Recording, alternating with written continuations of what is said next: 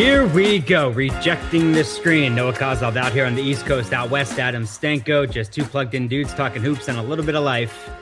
Coming up on hmm. Thursday's edition of Going ISO, Jon Elmore. Jon Elmore is the only player in Division One college basketball history to be the all-time leader in his conference in points and assists.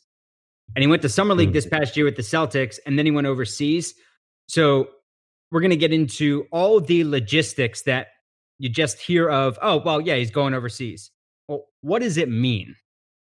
So we're going to get into all of that coming up later this week on the Going ISO edition, as we do every Thursday here on Rejecting the Screen. This episode is brought to you by BuiltBar.com. Right now, $5 off every single box. Plus, you can get the $10 promo using the promo code locked on off your first order go to builtbar.com. Best tasting, low sugar, high protein bars out there. So the two of us, Adam and I, have decades of production and broadcast experience. So that's where we're going to take this episode of Rejecting the Screen. If this all happens in Orlando, the single site, what does it mean for the television viewer and the television production? Uh, well, my background, I, I've worked for everywhere from the local news level, uh, regional sports networks, and ESPN. Um, I've been at Pac-12 Network, Comcast Sportsnet in Philadelphia, doing a show for Northern California. Uh, but basically, pretty extensive production experience. I've been in the field over 20 years, and um, it's involved everything on on the highlight side, studio production side, all the way up to from producer all the way to coordinated producer. I've created shows, I've run departments. So it's been pretty extensive. A lot of time in control rooms, I can tell you that much. A lot of time dealing with uh, egomaniac on air talent. I'm not saying you're one of them. I get it. But I'm just throwing it. that yeah. out. Yeah. Yeah. yeah. That's why I was never in a fraternity because one guy could ruin it for everybody. And when you say talent or you say broadcaster, oh, you're on camera. Oh no, you don't you don't need to pick this up. You don't need to clean this up. It's nonsense. Anyway, so take us through the production hurdles plus what you think would make for a good production given no fans at any of these games potentially. Okay so a lot to unpack there but obviously that's why we're doing the, the podcast. I think first and foremost in terms of the production hurdles is just overall safety and health of the of the crew right? So we we think of the crew when we're watching games is it almost feels like you hear a couple voices piped in, in your ear. Oftentimes it's it's that of Noah Coslov, depending on what your network you're watching on. But you're hearing a voice in your ear, and so it just feels like this intimate thing, and that there aren't that many people involved. And the camera crew, sure, they can be spaced out and moved around, but you've essentially got two types of, of production. You have a control room, which is oftentimes in in a building where their their the network is uh, and that control room can be pretty expansive but but the truth is people are in close quarters and that's going to involve a director a producer technical director associate director graphics people play out of the video people uh, an EVS machine which is immediate playback replay as as you would think about it uh, dur- doing broadcast and then there's people that are adjusting lighting that are that are in the control room not to mention engineers. That becomes a pretty crowded space. It gets even more crowded as you are very familiar with noah when you start to get out in the field and you're working with production trucks. Because now you're taking all those people which is already in close quarters and now you're putting them in a very confined space. Almost think of it I, I, you'd probably describe it what as a as a trailer almost but when you mm-hmm. walk in it blows you away in terms of the technology and the amount of mm-hmm. monitors. So I think the biggest hurdle altogether in terms of the production starts with just the safety and health of people that are going to be so closely to put together. And that is a, a hurdle. I don't know how you you get past. I mean, obviously you're testing those people, but then where are they going? And that's a whole nother thing. I just think that starts it. And then you start to get into the second part of this, which is the actual arena itself and how do you make this look good? How do you make this broadcast look good without fans there? And all the shots that we take for granted that are fan shots, bumper shots, you might think about of them as when they go out to commercial break or um, stuff ins and outs. all these things that they use billboard material, which you'll see graphics over shots of fans or parts of the arena, halftime productions, all these things that we take for granted during a game broadcast, forgetting even the, the ambiance and, and the, the noise, but just actual the visuals. That part is now gone. So, how do you spruce up the broadcast in those moments? What are you showing? And it's got to be more creative. And we can obviously both get into that. But but what is your takeaway in terms of what essentially you just asked me? Yeah, so on the safety side for for the production folks, it's the same way you'd have to deal with the players that you'd you'd have to be quarantined for two weeks once you get there on site because there is no I mean being in a production truck is even tighter than being in a locker room. It's like being in a huddle mm-hmm. for six hours that you're just you're on top of each other. There's you can't be six feet apart from everybody. Even someone who's in the third row of the production truck, oftentimes graphics back right is within six feet of the director who is two rows in front on the left. So but I'm thinking about it from how it looks. And we're going to get into how it sounds from a broadcaster's side shortly. But from the way it looks, I think it's an opportunity to experiment with those camera angles because you don't want it to mm-hmm. make it look like it's Orlando Summer League. Because in Vegas, you had fans there. Orlando, Orlando Summer League, you never had any fans. So it felt like you were in an empty gym. And sure, you can say how much you like basketball. It was tough to watch. And I understand that the quality of play is different, but that whole feel of that was difficult to watch because you really mm-hmm. feel like you are in a, ca- in a in a cavernous gym. Okay, so the the pumping in of crowd noise. So I think it has to be kept to a minimum, but you need some sort of um, you need some sort of ambient noise, and and I think it could be since in the in NBA arenas, it's not as much on TV that you hear fans it's that you hear music. So if you can get music, organ, etc., into the broadcast with the hum of crowd noise underneath, sure. I I think that's a good idea. So that so that it doesn't feel or sound hollow. And I'll tell you to that point when when there was talk at the very beginning of this think back Rudy Gobert incident when all of a sudden that right at that time when it was NBA teams are going to play games without fans. That that's what it was looking like, the landscape across the league. And obviously there was a 24-hour period which things changed very quickly. But during that stretch, I know players were already sort of submitting their mixtapes, if you will, as to here's the music we want to play during the games.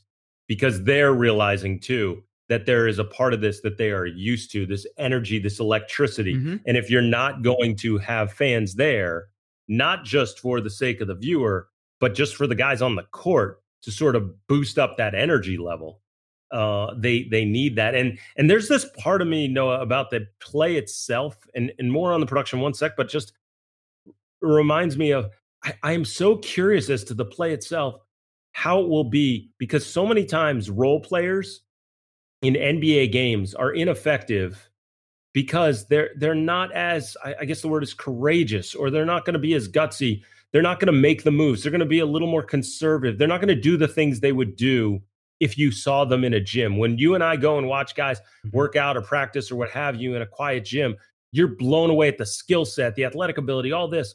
And then you see them in games, and it's like there's a level of tightness that goes on. The superstars I don't even think the superstars are ever at their full potential, whereas you would see them in like a pickup game, but they're the closest they'll ever get.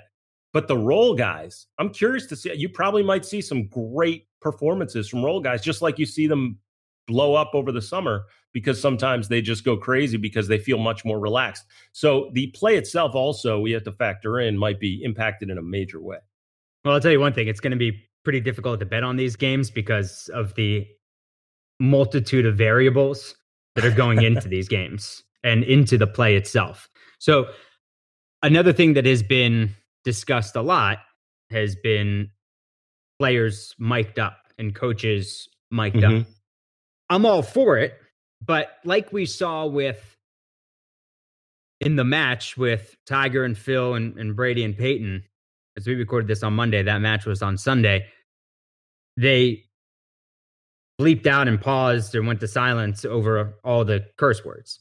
So they had a they had a delay there.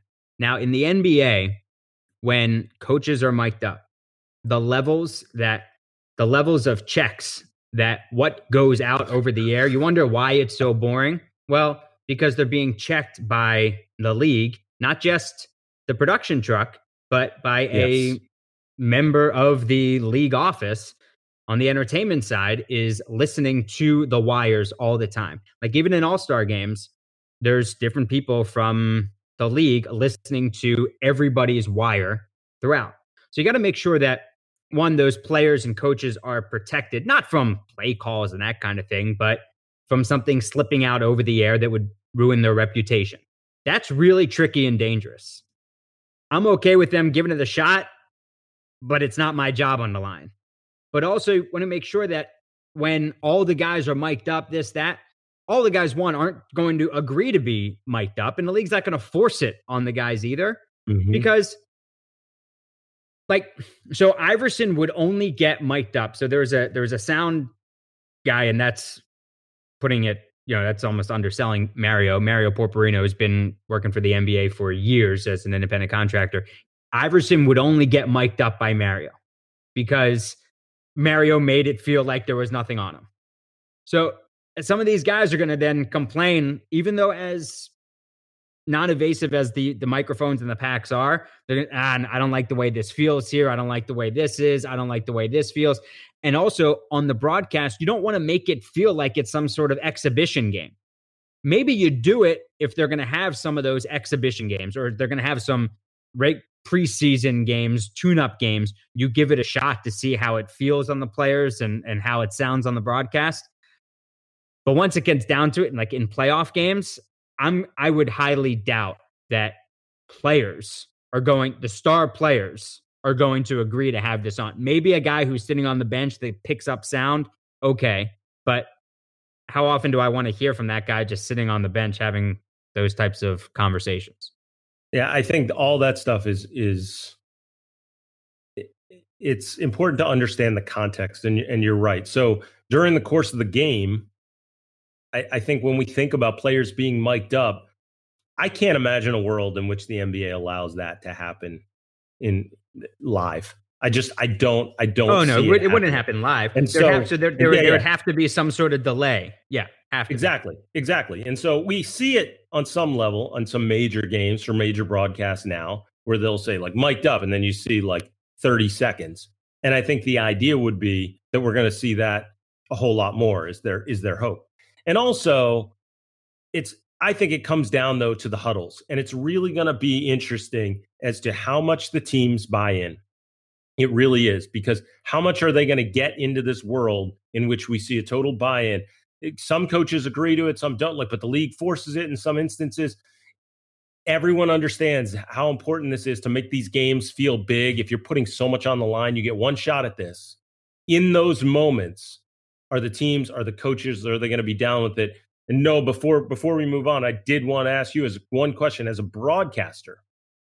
How would you approach these games knowing that you don't have those great crowd moments, knowing that you don't have an opportunity sometimes just to shut up and let the crowd speak for itself? What would your strategy be as a broadcaster going into a game like this? I will give you all of those answers next.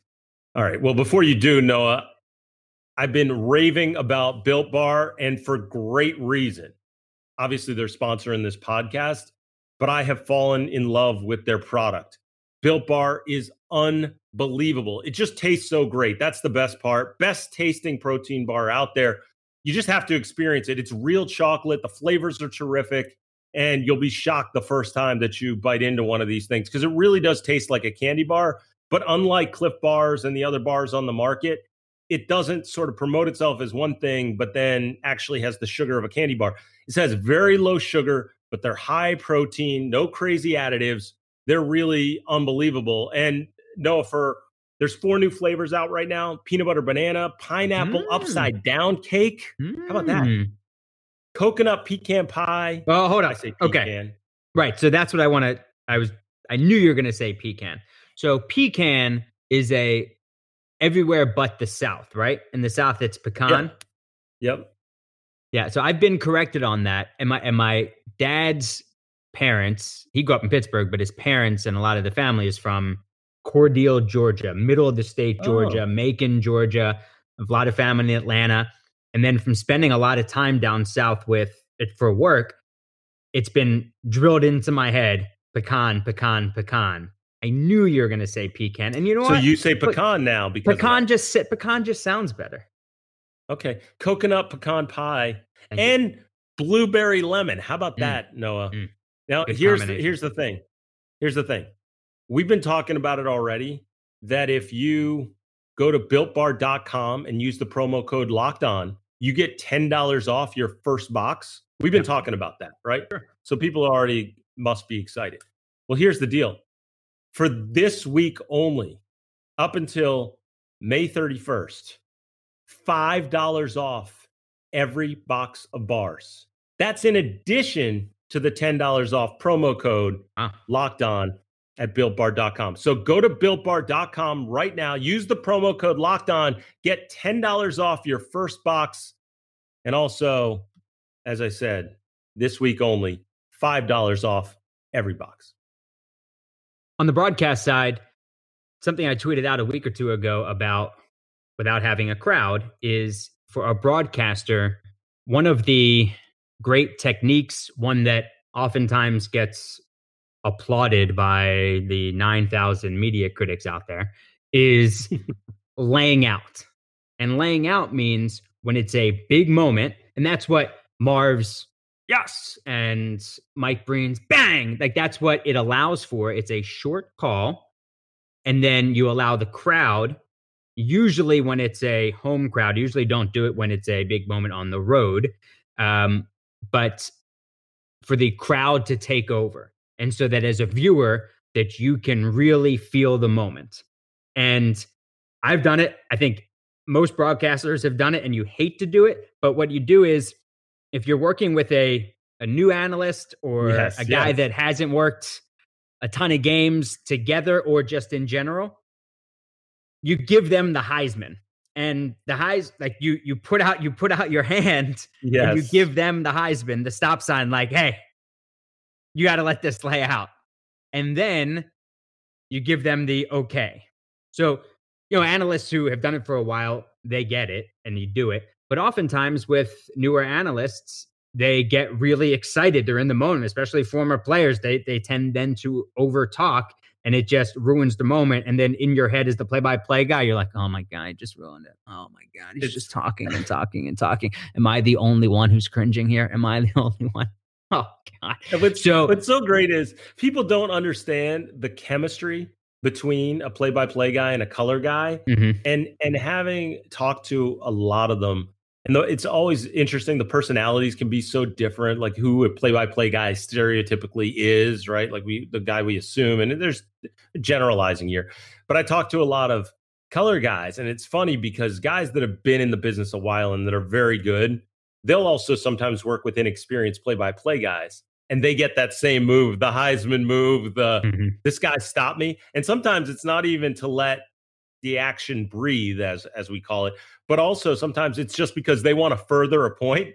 and so hey don't jump in here. I'm going to continue to talk because that's what i'm going to do. And people i think don't understand. They'll hear broadcast and i've always said my friends family they'll say to me like mm, i don't necessarily like that team or i don't like those guys together. They won't know why and it's just something that comes across on the broadcast when the chemistry is not there and it really does start with what's happening noah in your world mm-hmm. with you next to a color guy and trying to make this broadcast the best that it possibly can be. Right. So it's the the play by plays broadcaster's job, and this is what I take very seriously to make the analyst the star, to make the analyst mm.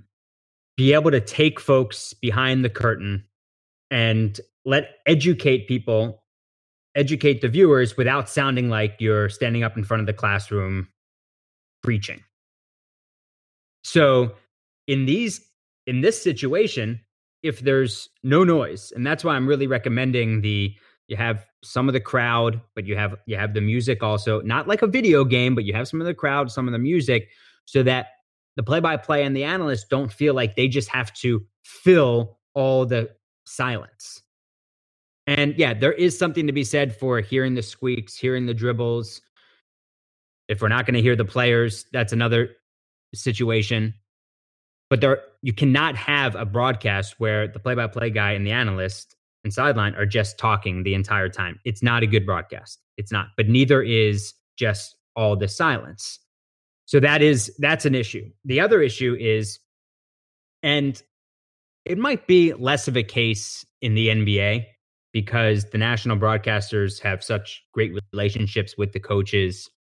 But mm-hmm. I'm gonna I'm gonna guess that that the broadcasters will not be on site. And if they're not on site, you lose the conversations with the coaches and conversations with players at shoot around, et cetera, where you get all the nuggets.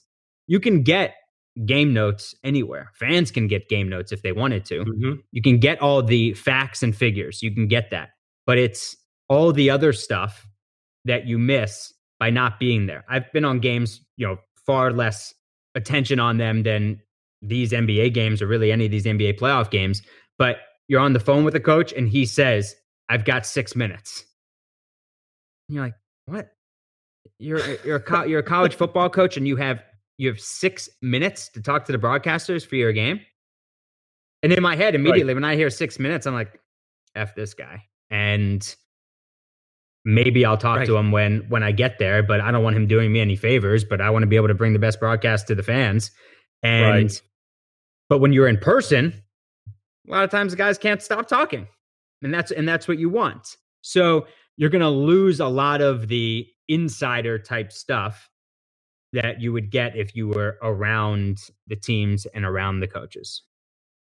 And Noah, it isn't just those conversations and those extra benefits that you get from being around these guys and and the information but there's also the idea of what you're seeing so granted when you're doing a remote broadcast and they're becoming more and more popular because our industry is going more and more to an automated environment just like a lot of industries are but certainly streamlining and cutting costs without traveling you're on air folks. Mm-hmm. you're saving money on airfare and hotels meals whole deal. But here's the deal that you guys are unable then to see certain things and and it may not be throughout the game and basketball's pretty good. I know talking to a lot of guys who call games. Baseball is the worst because you can get a hit Brutal. down the third base line and Brutal. you have no idea. It. Did the guy Brutal. bobble it? You've done it before. Yeah. Yeah. So, but basketball, there's things that you're missing. And and and people would say, well, I mean, you really you have a ton of angles. But if you think about when you're watching broadcast, how many times do you watch it at home and something happens on the floor and you didn't happen to catch exactly mm-hmm. what that was? Now, granted, you may have somebody that's there, director, or there may be certain types of spotters that are going to have for these remote broadcasts because so much is on the line. But you need to know right away. And I'm just curious as to how difficult that is as a broadcaster when there's stuff you may not see at first glance. All right. So, two things. One, I did a baseball game for MLB Network. I don't know, maybe like 10 years ago. It was some, wasn't World Baseball Classic. It was uh, some internet, some international game. Okay. And it was and it was taped. It had been played and and we were we were recording it. And I was doing it with Dan Plesac. And we had tiny monitors mm. in the MLB network studios. And so we do an open. And I introduced myself, introduced Dan. And in the open, he called me Josh. And so so we finished we finished the open and like I can't I can't now talk to I can't just hit I'm trying to hit talk back to then talk to the so that it doesn't go out over everybody's ears and and and then my analyst hears it too. But you hit a talk back button. So on the box where your headset is connected, you have a talk back and a cough button. So the cough when if you need to say anything or actually cough, it doesn't get out over the air. Talk back goes right to the right to the producer and director in the truck. And I'm, I'm but I'm trying to make sure that he doesn't hear me. I'm hitting talk back and I'm like, uh, he he called me Josh shouldn't we? and this has nothing to do with the NBA. I was like, shouldn't we redo that? He he did. Like, hey, call me. Oh, we're good. We're good.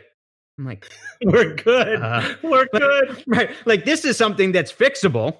here. Okay. This isn't like it was bobbled down the right field line and I couldn't see it because the camera's following the runner. But I'll tell you the best experience I've had with this last year for Stadium in Kansas City. And I was calling games with Doug Gottlieb and Tim Scarborough. It was the Cayman Islands Classic. It was eight college basketball teams over Thanksgiving. We called 12 games in three days. This was the best setup. Yes, they had fans there, and we had a sideline. Kristen Balboni was on site, but it was just cameramen on site. That was it. And everybody else was mm. back in the studio. But this was the best setup for basketball. And I let the folks at the NBA last year know this as I figured that they might be moving to different types of experimental broadcasts. I said, and also for their international broadcasts, how hollow those feel sometimes on NBA TV. I said, here's how you have to do it. So we had the pro- we had a program monitor, which means what's going out over the air, and then we had six or seven other monitors. So we saw what every other camera was focused on at that point on on the court. We had a we had a wide shot. We had what was we had the program we had all the other cameras. So at any Low given point above the rim right. those, so eh, right? so at any given point you could see what else was going on around the court so that as a broadcaster you didn't miss that type of stuff. And also with audio to make it sound better you've got to have speakers in front of you that are picking up what is going on in the arena and those speakers have to be loud enough so that you feel it as a broadcaster. You actually feel the audio on your chest. So when you're at a game, you can feel the crowd, you can feel the music, you can feel the energy. And then it also comes out over your microphone just a bit so that when you're speaking, it doesn't sound like you're in a bathroom stall. It sounds mm. like you're actually there, even though you're not. You're not trying to fool anybody, but from sound quality and from a broadcaster's feel perspective, it's the best. I also think and we'll close with your point too. I also think that it's an opportunity. One one more bit. Just thought of this on the production side. I know the NBA has long wanted to mess with angles and try things out and make things more video game like. This is an mm-hmm. opportunity mm-hmm. now with nobody in the nobody in the crowd because on a video game, who cares who's in the crowd? To be able to go lower angle, and they produced games last year on iPhones at Summer League. This is an opportunity to go low angle, try things out, and make you feel more like you're part of the game. The bottom line for all this stuff is creativity. And so, with these restrictions, with the way this is, so much on the line, you need to make it feel big. There has to be an element of creativity. We are going to see things get pulled out of the box that ESPN has wanted to try, that other broadcasters have wanted to try if they have the capability, the resources. This is where you put them in. And it's a dream for a lot of these guys in order to get the chance to do that. But my final point on this was going to be you you mentioned it. You're not trying to fool anybody. But if your broadcasters aren't on site, oftentimes there is a level of we're trying to fool people. You you aren't telling them that you're there and then you're not. It's not a Mitch Albom writes this guy was in the stands watching you know, the the Final Four game, and then he wow. wasn't even in attendance.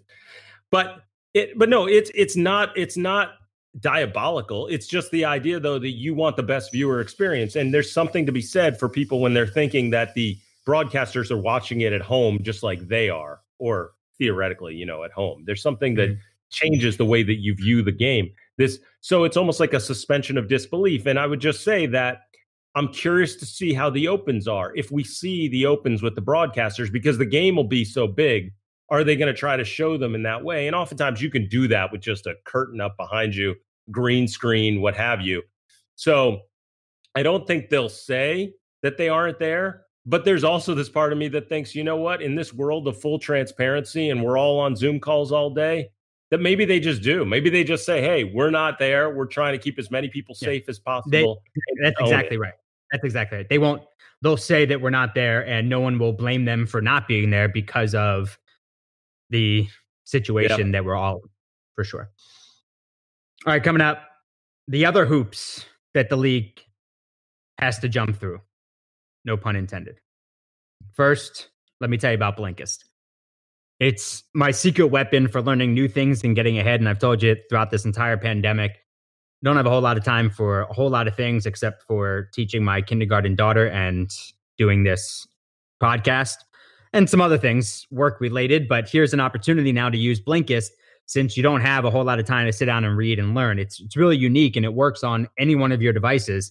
It takes all those key takeaways from thousands of nonfiction books and condenses them down into just 15 minutes that you can read or listen to. And it doesn't doesn't really feel like you're being given a lesson either. So I use it mostly when I'm up in the morning and getting ready for the day. And, and recently I've been I've been listening to Warren Buffett's ground rules because mm. why not at this point? Because right. everybody's got to figure out what to do with their money. With Blinkist, you get unlimited access to read or listen to a massive library of condensed nonfiction books. They've got all sorts of genres from sports to psychology to biographies to career and success. Go to Blinkist.com slash NBA and you can try it free for seven days and save 25% off your new subscription. That's Blinkist, B L I N K I S T, Blinkist, Blinkist.com slash NBA. Start your free seven day trial. You'll also save 25% off, but only when you sign up at Blinkist.com slash NBA, Blinkist.com slash NBA. We know this isn't going to be some sort of easy feat to pull this whole thing off. The only way that the NBA has even gotten to this point is if they feel confident in their testing. So they, they they're not even saying, well, if we have the test, if this this, mm-hmm. I'm fully confident that they've got it now. They wouldn't be going down this far if they didn't have it, but there are still significant hoops to jump through and a lot of what if scenarios. There's a, there's a bunch to think about, and I, I know the momentum right now feels like this is this is imminent. We're almost there, and the NBA, just like they were at the forefront of stopping play when it was a big issue health wise, they're also on the forefront of resuming it. And and the and the world is watching what the NBA is doing. They're watching what Adam Silver has done from a leadership perspective. And I'll just say that there's a couple things that concern me. The first is that you have families that have been impacted throughout the league. So I know we've heard case after case of guys like Donovan Mitchell and Rudy Gobert and Kevin Durant who have come down with coronavirus. Also, other, you know, Patrick Ewing's in the hospital, and you've got um, Dolan had it and apparently has has recovered fully. You have all these cases, but but you're hearing about people that are healthy. But there's also Karl-Anthony Towns' mother passed away. DJ Benga's sister passed away from the virus. So there are those cases. I think you're going to still have a lot of players who are scared to play. I'm curious about what happens with the teams that aren't uh, going to make the playoffs this year, how willing they're going to be to risk their health. And I just think about all of the issues that are going to come with not just testing, but if Anthony Davis all of a sudden, right before a game or morning of, we get the report he's not playing because he tested positive for COVID 19 what happens? Do they shut the whole thing down? Do they continue? And by the way, let's say the Clippers go on to win the NBA championship. Is that a double asterisk on this whole thing? Because now some of the guys that are the elite players didn't play. What if it's a few players that come down with this? And are guys going to be allowed to play in those instances? Of course not. So I'm just curious how all that stuff shakes out. That's what I'm thinking about top of mind. All right. So I do think that you quarantine everybody when you get there. I do think as we record this on Monday and things can change next hour, so at the risk of sounding foolish here, I don't think the whole league's going to be playing. I don't think you're going to have 30 teams. Uh, the teams that are completely out of it, they're going to figure out some sort of deal with revenue sharing or some way to get them the money that they would have gotten if they had those regular season home games, or maybe they end up just losing that money. But there are going to be way too many teams that are completely out of it. They're not going to go through everything just to play five or six games. I I just can't see it happening. Or if they do, the stars aren't playing on those teams. Steph Curry's not playing. Klay Thompson's not playing. It's not. It's not going to happen. But right. if if one of the stars gets hurt, well, if you've agreed to play and not, I shouldn't say get hurt, comes down with the virus, then you've already determined that if one guy gets sick, then we test everybody else, and that person ends up quarantined, and hopefully it hasn't broken out amongst the rest of the team.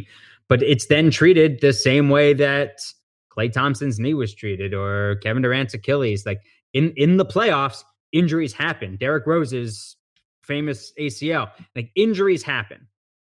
And when the players agree to this, then they are taking, then they would be taking on that risk. It sounds cold, but I do think that's how the league would be looking at it and would spell it out to the players.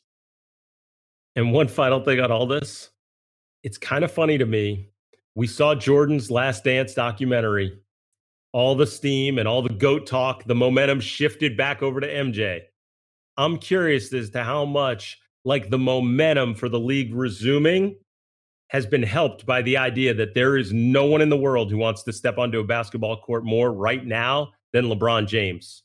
And he's pushing for it. And I can tell you, and you know, Noah, how much influence he has in the league and in the sports world in general. If he was hesitant about playing, and I think this has helped influence him, the documentary, I mean, if he was hesitant about playing, then that would be a roadblock to them getting this whole thing restarted. Yeah, I think you're right. I think you're right. All right, so this episode's been brought to you by BuiltBar.com. $5 off every box on the site right now. $5 off every box.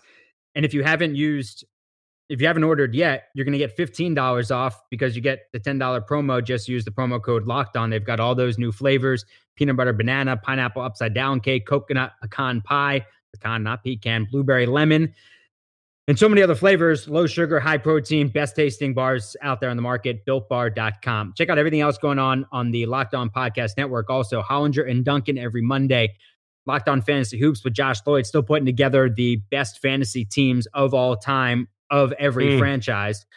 Chad Ford's NBA Big Board, and take a listen back to our Going ISO edition with Chad last week so you can learn more about who Chad is, not just Chad Ford, the draft Big guru. fan of the podcast. He's a big, big fan, fan, of our podcast. Locked on NBA five days a week and also your team every day. The Locked On Podcast Network. On Instagram, we're at rejecting underscore the underscore screen. Adam's on Twitter at Naismith Lives. I'm at Noah Coslov, C O S L O V. Just subscribe and share it. That's all we're asking. Adam, thanks, pal. You are the best.